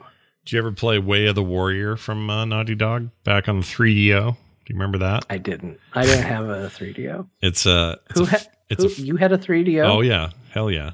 Okay. I was Um, gonna say I don't know anybody who had a 3DO. I did. Me and my buddy uh, Andrew both had one. We we bought into it, man. We were sure that was going to be the hot new thing. And um, I'm sure I asked for it, but my parents told me no. Yeah, they probably said no. Uh, this game was uh, a fighting game, and it was in the kind of, I guess, the vein of Mortal Kombat. It was, it was, um, uh, not motion capture. What, what do you, what do you call? Not rotoscope. Whatever it is. The, the Oh, technique. I have seen this game. Yeah. This game is a magnificent game. Yeah, well, in by yes, by the term by the by magnificent what you're talking about is the same reason you say that that horrible Sega CD Spider-Man thing is good. Like it's that. yes. Yeah, it's just kind of but this is so early. This is like what? Like 90 I don't even know what. They they've been around for a while. They've started making games in 89 if you can believe it. Naughty Dog did. Oh my gosh. Yeah, and most of it you haven't heard of, but uh, Way of the Warrior is a real poop shoot. It's uh, garbage. I mean, the idea of it was, hey, Mortal Kombat's popular. Let's make one of those. And the How hard can it be? They said. Yeah, that's how bad. How truly bad can it be? Turns out, pretty bad. I played this. It's it's terrible. Actually, the only good there were two good games. I'm sorry, three good games on the 3DO that I played, and those games were uh, the first FIFA game that was in 3D was awesome. It- we couldn't believe how cool that looked at the time. Uh, so there was that. The uh, Road Rash was real good, mostly because it had Chris Cornell singing and stuff in it. Yeah. So that was cool. And then That helps everything. yeah, that helps everything. And then the other one was that top down. Oh shoot, I always forget the name of this thing. It was top down. You had tanks and airplanes and helicopters, and it was cool. And I don't remember the name. And it played like Flight of the Valkyrie music the whole time. Wish I could remember. Oh, I can't remember. do remember this. I think I played a demo for that game because I I remember playing a game where it was just nonstop Flight of the Valkyries. Yeah, and that was PlayStation also, so you may have played it there.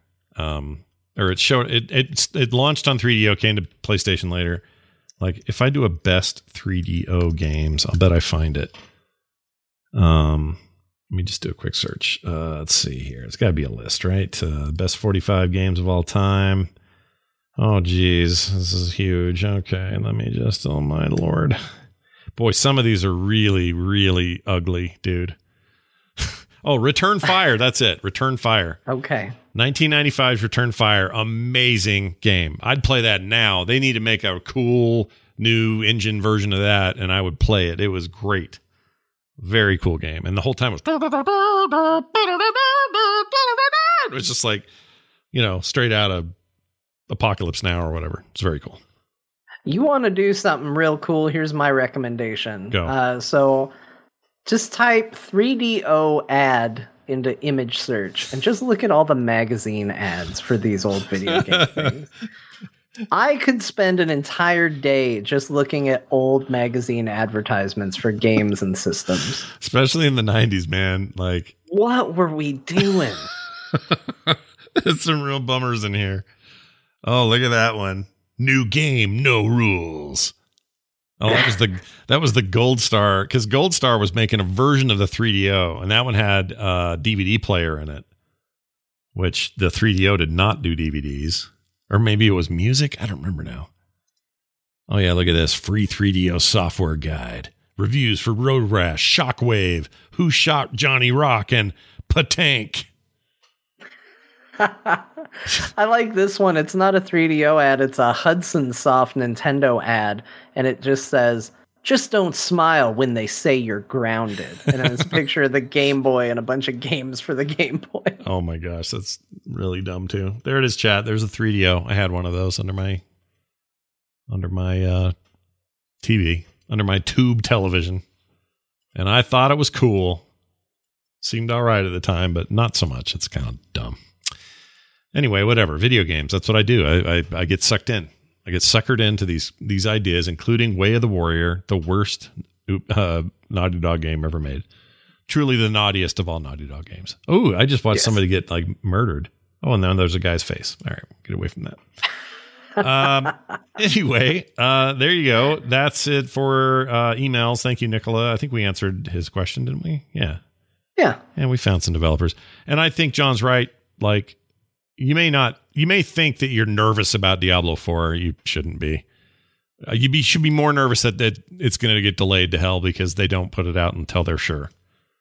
That's what you should be nervous about. Like the good old fashioned Blizzard nervousness is about delays, not about quality. It'll come out just fine when it comes out in some future thing. Oh, you know what's weird? I did this the other day. Um, I don't know. My daughter's calling me.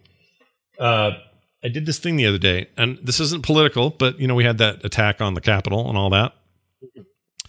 This is a weird thing to think. Maybe I'm weird. Uh, uh, my thought was there was like uh, f- five people died.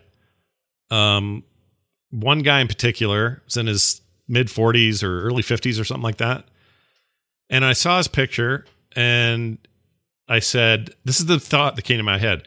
What if this guy was somebody who was super all into this mess? Okay. He was way, you know, obsessed or whatever and did and went out there to do his thing and got inside and whatever.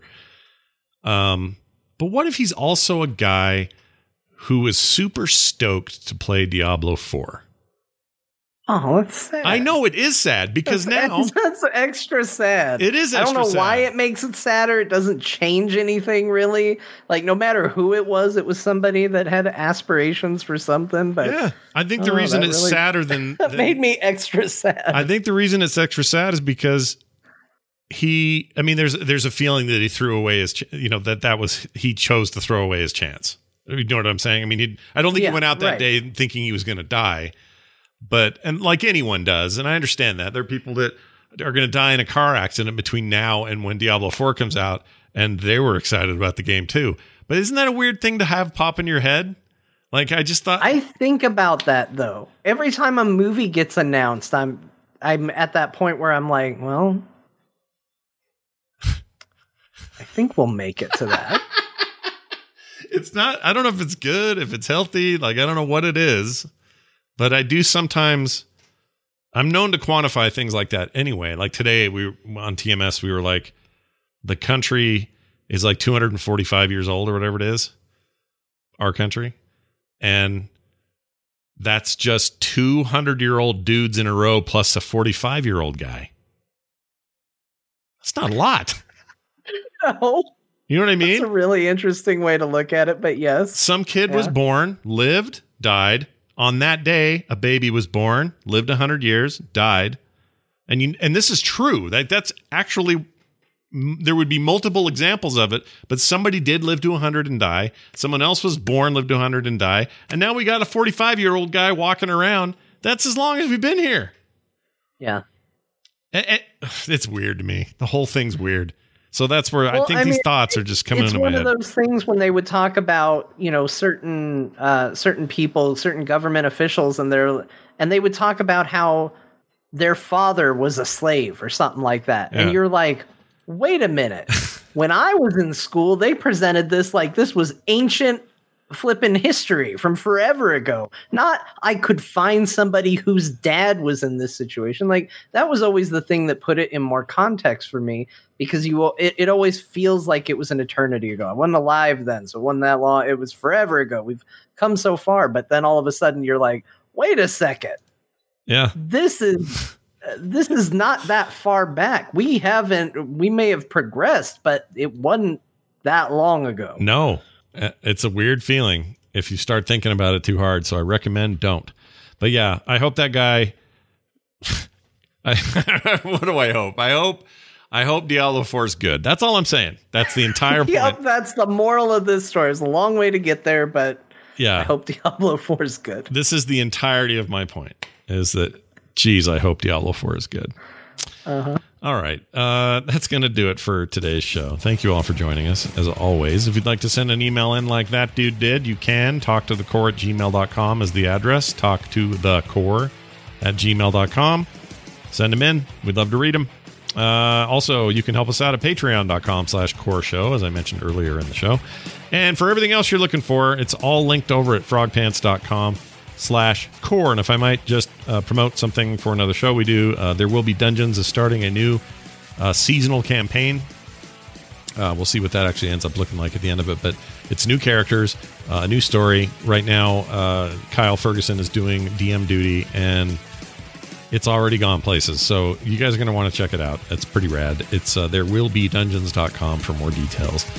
John, anything to add before we go? Uh, hey, everybody, you know, go out there, be responsible because you want to find out if Diablo 4 is going to be good. There you go. Do be careful because Diablo 4 is going to come out. You want to be here for it. Okay. Yeah, That's don't go all aviator and lock yourself in a room and, you know, drink your own pee, but, you know, live responsibly. Yeah, because you may not. If you do that too long, you won't live to see Diablo 4 either. So either extreme is no good. Find something in the middle. We'll see you next week.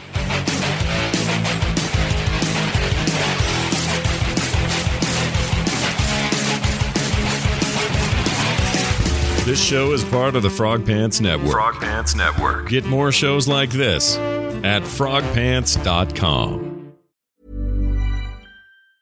Mom deserves the best, and there's no better place to shop for Mother's Day than Whole Foods Market. They're your destination for unbeatable savings, from premium gifts to show-stopping flowers and irresistible desserts. Start by saving 33% with Prime on all body care and candles. Then get a 15-stem bunch of tulips for just $9.99 each with Prime. Round out Mom's menu with festive rosé, irresistible berry chantilly cake, and more special treats. Come celebrate Mother's Day at Whole Foods Market.